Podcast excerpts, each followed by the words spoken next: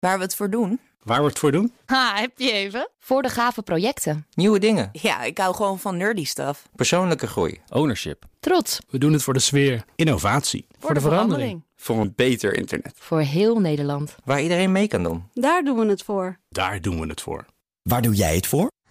Kom werken voor KPN en groei op jouw manier. Check de actuele vacatures op het gebied van data, security, development en networking op jobs.kpn.com/tech. BNR Digitaal wordt mede mogelijk gemaakt door Orange Cyber Defense. Orange Cyber Defense. Build a safer digital society. BNR Nieuwsradio. Digitaal. Herbert Blankenstein. Welkom bij BNR Digitaal. Straks gaan we het met Ben van den Burg hebben over Full Self Drive, de opvolger van Tesla's Autopilot. Ben, welkom. Ja, dankjewel. Leuk dat je er weer eens bent in BNR Digitaal. Hoe ben je gekomen? Nou, met een uh, Tesla Model S met hardwareversie 2 en softwareversie, daar gaan we het straks over hebben, 24.6.11. Het is oud. Oud. Dat is oude software. Oké, had je je handjes netjes aan het stuur? Nee, alleen maar autopilot gebruikt. Oké. We beginnen met het Twitter-account van Donald Trump. Want het kost een Nederlandse ethisch hacker, naar eigen zeggen, niet meer dan zeven keer raden om het juiste wachtwoord te vinden en in het account te komen. Dat is niet voor het eerst ook, want ook in 2016 wisten Nederlandse ethische hackers binnen te komen. Gaan we bespreken met Ricky Gevers, cybersecurity expert bij Bitdefender. Ook welkom, Ricky. Hey Herbert, hoop uh, dat je me hoort. Ik kan je heel goed horen. Uh, okay. De ethische hacker die het paswoord, het wachtwoord wist te raden, is Victor Gevers. Om verwarring te voorkomen, is geen familie van je, hè? Nee, is geen familie. Nee. Hoewel iedereen dat wel denkt en heel veel mensen mij bellen met die vraag. Het ligt natuurlijk wel voor de hand.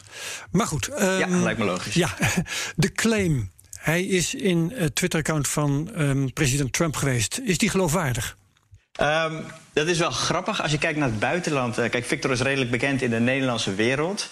Uh, maar als je kijkt naar het buitenland, daar wordt die claim niet geloofd. En hier in Nederland uh, geloven wij hem eigenlijk wel. Maar de enige reden dat wij dat geloven is omdat wij Victor kennen. En Victor is ja. gewoon een heel geloofwaardig persoon die al jaren hiermee bezig is en eigenlijk nooit iets gedaan heeft wat uh, laat zien dat hij verkeerde intenties heeft, zeg maar. Nee. Um, dus het is een heel geloofwaardig persoon. Maar we moeten hem eigenlijk wel een beetje op zijn blauwe ogen geloven. Want uh, je kan een heleboel faken natuurlijk hierin. En het zou in principe kunnen dat uh, dit niet klopt. Maar ik geloof hem, laat dat even duidelijk Oké, okay, um, het bewijsmateriaal. Hij kwam onder andere met uh, een screenshot van het profiel van president ja. Trump.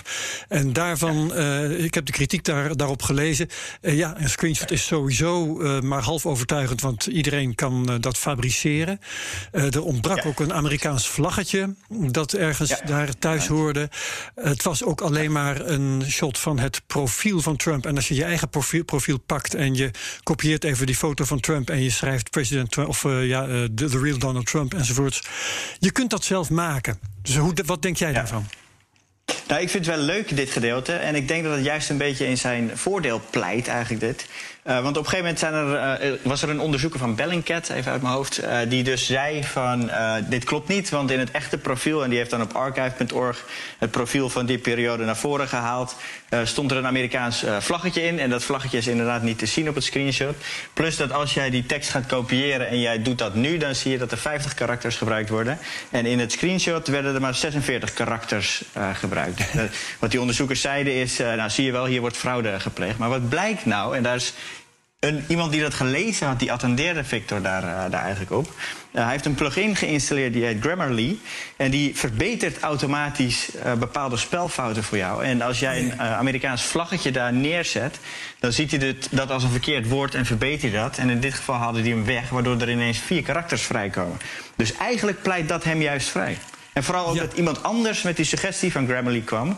Vervolgens is hij dat gaan checken en kwam je erachter... oh, krijg nou wat, dat, dat is het inderdaad. Omdat als je dit, uh, deze uh, veronderstelling toepast... dan blijkt het tot op de spatie zeg maar te kloppen. Ja, exact. Ja, oké. Okay. En uh, iemand anders kwam met de suggestie en niet Victor zelf. Dat is een belangrijk feit. Ja, ja, ja. Uh, kun je denken, ja, het is maar een Twitter-account. Wat kun je allemaal ja. aan kwaad doen als je uh, het Twitter-account van de president van de Verenigde Staten overneemt? Ja, dat is een hele leuke vraag. En dat is uh, natuurlijk vooral heel erg speculeren. maar we hebben alles al een voorbeeld gehad waarbij het account van CNN overgenomen is. En toen werd er getweet bijvoorbeeld dat er een aanslag op het Witte Huis was en dat Obama gewond was. Waarop alle beurzen tegelijkertijd keihard naar beneden toe gingen. dus dat is iets, een voorbeeld wat je natuurlijk kan doen. En ja, in principe zou je ook allerlei andere geintjes daarmee uit kunnen. Geintjes zou ik het eigenlijk niet willen noemen. Ja, maar stel nou dat Trump bijvoorbeeld niet herkozen wordt. Nou, stel dat Trump niet herkozen wordt en jij stuurt een tweet uit van ik roep nu iedereen op om de wapens te pakken en uh, mij gelijk te gaan halen of wat dan ook, ik noem maar even wat. Dan kan je dat land behoorlijk op zijn kop zetten, denk ik. Ja, ja. Dat, en ik denk dat het gevaar vooral daar ligt. Ja, dat uh, Victor Gevers ook een, uh, een, zelfbedachte tweet had kunnen sturen, een onschuldige, maar één die wel aantoonde dat hij dat had gedaan. Waarom heeft hij dat eigenlijk niet gedaan? Uh, hoe ik het heb begrepen, in ieder geval heeft hij dat niet gedaan, omdat dat dus te veel effect kan hebben. Uh, hij heeft ook niet heel netjes in principe niet in de privéberichten gekeken en ook niet bijvoorbeeld een privébericht naar iemand anders toegestuurd. Ja, dat vond hij eigenlijk te ver gaan. Had allemaal ook gekund. Oké. Okay. Ja. Um, ja, uh, hij had zijn Twitter-account dus blijkbaar niet erg goed beveiligd. Geen twee-factor authenticatie bijvoorbeeld. Ja. Um, ja, uh, wat, wat, wat zegt je dat? En, en uh, hoe zou het zitten met de rest van de beveiliging daar rondom Trump? Ja, nou, ik ben hier natuurlijk eventjes ingedoken, want het is een hele serieuze case. En het is wel grappig, want een tijdje terug, en dat herinner je vast wel, zijn een heleboel Twitter-accounts gehackt. En die deden toen allemaal een Bitcoin-scam en die sturen allerlei berichten uh, het internet, waaronder die van Elon Musk bijvoorbeeld. Uh, nou, toen heeft Twitter besloten om allerlei aanvullende maatregelen te treffen om dit nooit meer te laten gebeuren. Dus daar hebben ze een hele mooie blogpost in september van gemaakt. En daar hebben ze gezegd dat ze alle Amerikaanse accounts die related zijn aan eh, de elections gaan beveiligen. En dan kan je in het profiel van die Twitter-accounts kan je ook zien dat zo'n account daarvoor in aanmerking komt. Nou gaan wij er dus allemaal op dat moment blind van uit dat het account van Donald Trump dan ook extra beveiligd wordt. En een van de dingen van die extra beveiliging is dat die, uh, er wordt afgedwongen dat er een moeilijk wachtwoord uh, wordt gebruikt. Het wachtwoord wat Victor beweert is MAGA 2020 met één uitroepteken. Dat zou niet kwalificeren als een goed wachtwoord. Met name ook omdat Twitter 10 karakters minimaal vereist. En dit zijn er 9. En uh, wat Twitter bijvoorbeeld ook in die blogpost zegt, is dat zij uh, dat gaan vereisen van alle mensen dus. En de volgende keer dat die persoon inlogt, worden ze verplicht om dat wachtwoord aan te passen. Uh, nou ja, Trump heeft dus een maand gehad om op zijn Twitter-account in te loggen. En zou dus verplicht moeten zijn in die periode om zijn wachtwoord te wijzigen. Als het verhaal van Victor klopt, is dat dus blijkbaar niet gebeurd.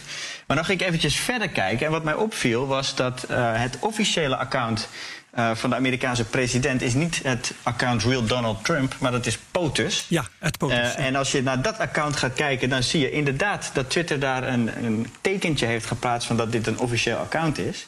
En als je gaat kijken op het account van Trump zelf, dus at real Donald Trump, dan zie je dat icoontje daar niet staan. Dus ik begin mij bijna het idee te krijgen dat Twitter dat account gewoon niet als een serieus account heeft aangemerkt, maar meer als een privé-account. En dan gelden die veiligheidsmaatregelen dus niet. Ja, en wat overigens ook belangrijk is, hè, Twitter zegt uh, een aantal maatregelen, waarvan die van het wachtwoord van 10 karakters hier even het belangrijkste is, omdat het wachtwoord dus 9 karakters is, wat dus echt zou aangeven, nogmaals als Victor gelijk heeft, dat het beleid van Twitter niet is doorgevoerd. Het tweede is dat ze two-factor authentication gaan encouragen. Nou, dat is altijd in security land is dat eigenlijk heel vervelend, want als je het niet afdwingt, uh, dat betekent dat je het mensen gaat aanmoedigen. En de praktijk leert ons dan vooral dat mensen dat niet gaan doen. Ja, ja. Dus eigenlijk zegt dat helemaal niet zoveel. Oké, Ben, Ben van den Burg hier in de studio. Um, heb jij uh, twee-factor authenticatie aan bij Twitter?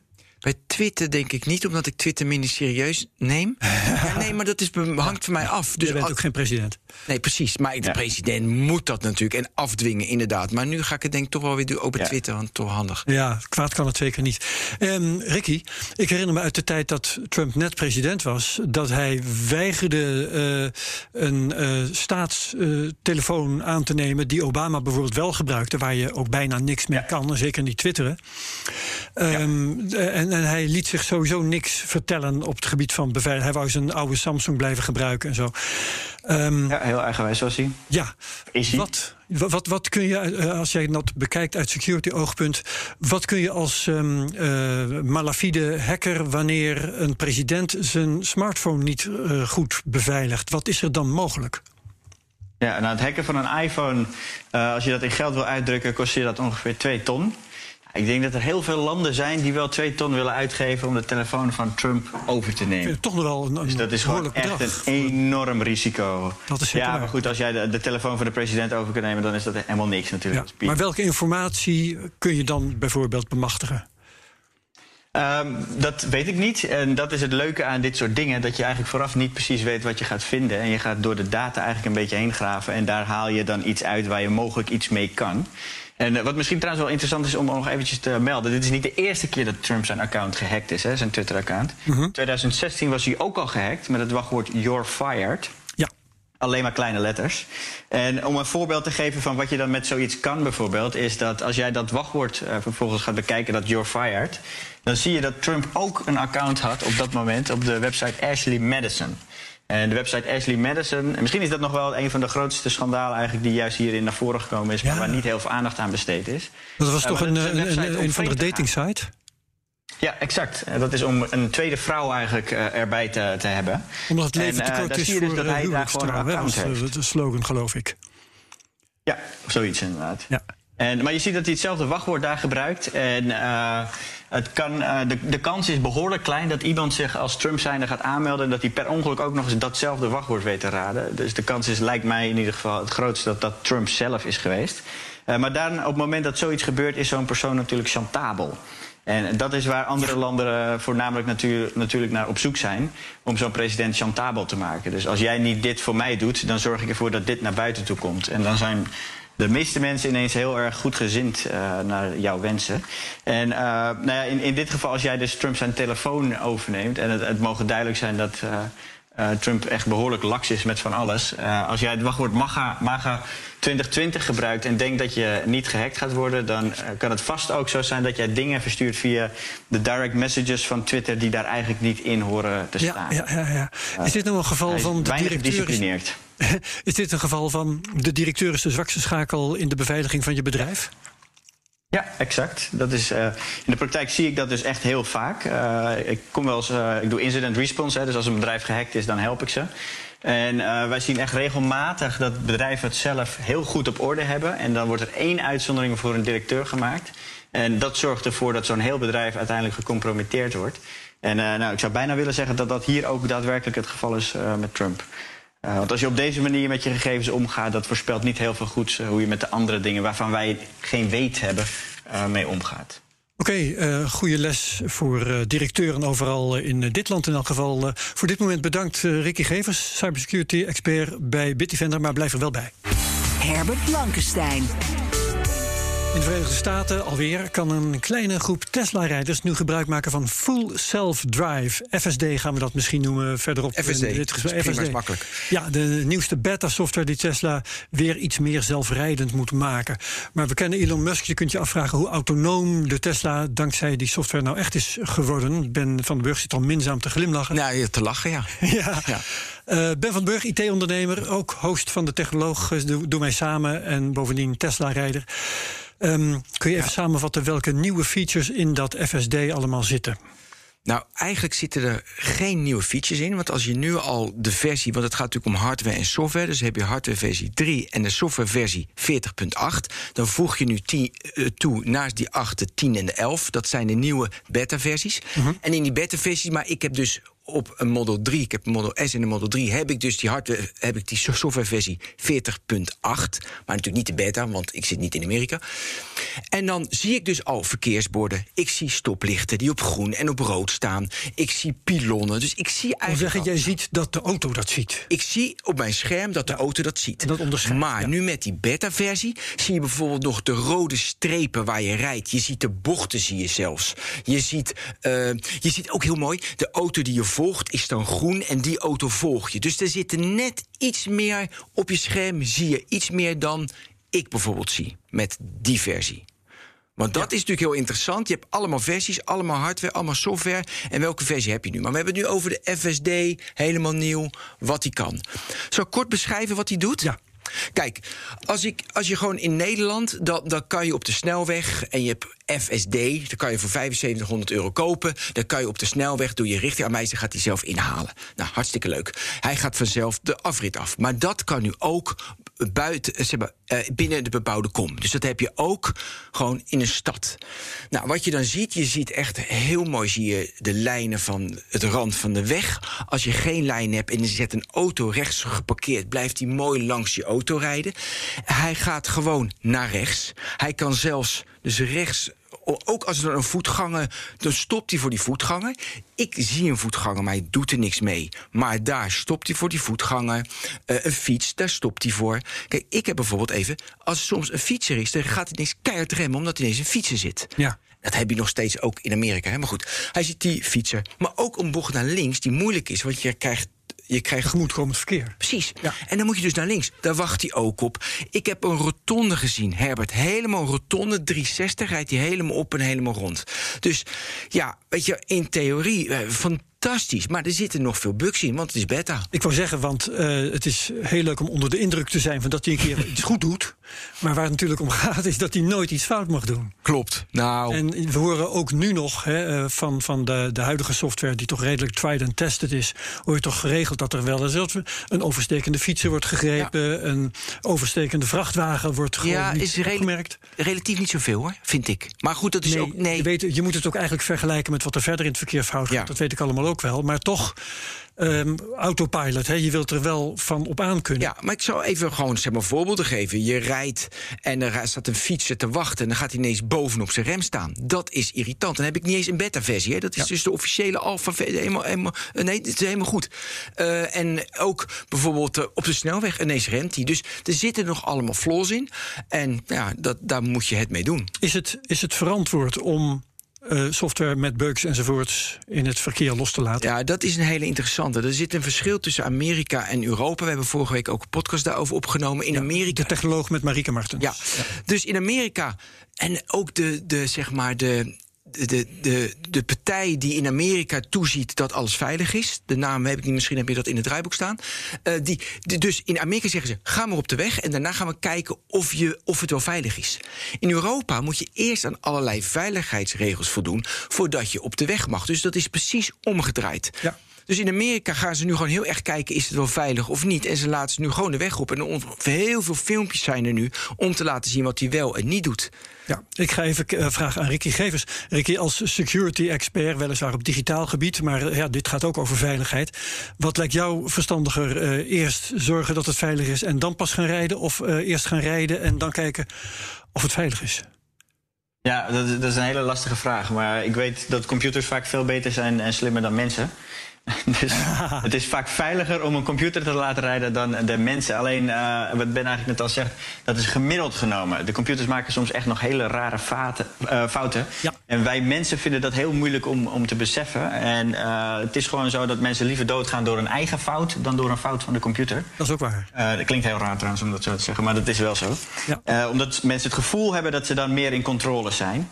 Uh, maar uh, feit blijft gewoon dat uiteindelijk waarschijnlijk die computers uh, veel veiliger, het verkeer veel veiliger voor ons gaan maken dan dat wij überhaupt kunnen. Ja, ja, ja. ja. En hoe zit het met. en je moet ergens beginnen. Of jij daar uit paraat kennis iets van weet, Ricky, de hekbaarheid van zo'n Tesla? nee, weet ik niet uit mijn hoofd. Maar het is behoorlijk moeilijk. Maar alles is uiteindelijk te hacken. Dat ja. is wel belangrijk, denk ik, om te weten. Maar of het feasible zeg maar, is om dat in de praktijk uit te gaan voeren, uh, dat wordt echt heel lastig. Ja, nou even, uh, Ben, de, uh, ik geloof het ook in Amerika dat je verplicht bent om de, onder alle omstandigheden dat stuur vast te houden ja. als automobilist. Ook als je een Tesla hebt met autopilot of met full self-drive. Ja, dat is irritant, want je moet zeg maar iedere, dat was in het begin van mijn auto kon ik wel een minuut zonder, denk ik. Drie, ja, en nu is hij iedere 15 seconden moet ik, weet je, moet je hem vasthouden. Dus je houdt hem dan zeg maar zo vast dat hij denkt dat je hem vast hebt. En je kan Als je dat niet doet, gaat hij piepen. Dan gaat hij piepen. Uiteindelijk stopt hij de autopilot voor die rit. En dan moet je even langs de kant staan. Dan zet je je auto uit op slot. en daarna ga je weer rijden. Ja, ik doe dat dus ook echt. Hè. Maar wat ik heel graag wil vertellen wat, over. misschien wel leuk is, is dat er ja. allerlei hacks zijn om, uh, om dat tegen te gaan. Ja, nee, dat is wel geloof ik. Ja. ik. Ik heb zelf geen Tesla hoor, maar je kan geloof flesje ik. water, flesje water, sleutelbos. Maar werkt, ja, Ricky werkt allemaal niet zo goed. Maar wat misschien nog okay, wel interessant is, hardware, software. Want uh, als je zeg maar hardware. Dat, dat, kijk, eerst had, dat is, dat is hardware versie 2. Dat was Nvidia. Dus Eh, dus Tesla gebruikte de computer van Nvidia. En ze hadden heel veel beelden natuurlijk, dat is een voordeel. Eh, nu is in hardware versie 3 zijn ze met hun eigen computers begonnen. Die reageren dus veel sneller. Dus ik merk duidelijk dat hardware versie 3, die ziet veel meer, want hij rekent veel sneller. Een ah. nieuw beeld rekent hij uit. De, dus dat is best. Dus Tesla maakt die hele integratie, wat jou wat je iPhone ook doet, van hardware, software, maken ze die hele integratie. Ga je bijvoorbeeld naar BMW, die gebruikt Nvidia, maar die gebruiken dus externe hardware. En die hebben dus ook veel minder beelden, die gebruiken allemaal extern. En dat gaat in BMW. Dus het voordeel van Tesla om goed te zijn, hebben ze dus die integratie van hardware, software. En dat is wel handig. De benaming is al redelijk pretentieus. Autopilot was al pretentieus. Full self-drive is nog veel pretentieuzer. Um, Elon Musk zegt, geloof ik zelf, dat het al level 5 is. Dat betekent volledig zelfrijdend. Ja. Um, dat is geloof ik niet waar, hè? Nee, totaal niet. Kijk, zo vrij is, ik druk nu op een knop en mijn auto komt nu voorrijden. Ik stap in en, en ik ga slapen. Nou, kijk, qua regelgeving mag dat dan niet. Maar er zitten ook heel veel flaws in. De, bij, hij kan heel veel situaties, die moet hij nog steeds leren. En daarom heel veel kilometers op de weg. Steeds meer data, steeds meer videobeelden. En dan leert hij van een nieuw beeld. Want dat zie je mooi. Die, er is een jongen, James Locke, die maakt filmpjes. En die maakt dus, iedere keer rijdt hij dezelfde route. Bij een nieuwe update maakt hij dezelfde route. En dan kijkt hij hoe die, hoeveel beter die auto, auto is geworden. En er blijven nu nog flaws in zitten. Ja, en um, er komen eh, nieuwe Europese regels. Um, per 1 januari 2021 uh, gaat, uh, gaat de kans er zijn dat, de, dat Full Self Drive dan in Europa en in Nederland getest mag worden door gebruikers? Ja, maar dat is nog allemaal regels als 60 kilometer alleen op de snelweg. En ze 60? Zijn 60, ja, alleen dus in de file. Super voorzichtig. nou ja, ik vind qua ontwikkeling, qua innovatie heb ik wel persoonlijke mening, dat je iets meer naar voren mag. En het is uiteindelijk veiliger, het is een hoger doel. Dus ik zou de Europese ja, Commissie ook oproepen van iets meer loslaten. Oké, op de weg met het ding. Op de weg met het Ja, Ben uh, bestuurt hem wel. Ja, precies. Hey, dankjewel, Ben van Burg, IT-ondernemer, ook host van de Technoloog en Tesla-rijder. En we bespreken dit soort zaken dus in de Technoloog van vorige week met Marieke Martens. Zij is hoogleraar in menselijke interactie met zelfrijdende auto's. Ook bedankt, Ricky Gever, cybersecurity-expert bij Bitdefender. Eh, BNR Digitaal kun je terugluisteren via bnr.nl, onze app of waar je ook maar naar je podcast luistert. Daar vind je ook de andere podcasts, de technologisch genoemd, verder Cryptocast en Space Cowboys. Heel graag wat BNR Digitaal betreft. Tot volgende week. Dag. BNR Digitaal wordt mede mogelijk gemaakt door Orange Cyber Defense. Orange Cyber Defense. Build a safer digital society. Ook Diana Matroos vind je in de BNR-app. Ja, inderdaad. Je kunt live naar mij luisteren tijdens de Big Five. Ook handig in de BNR-app. Breaking nieuwsmeldingen, maar ook het allerlaatste zakelijke nieuws. En je vindt in de app alle BNR-podcasts, waaronder Wetenschap Vandaag. Download nu de gratis BNR-app en blijf scherp.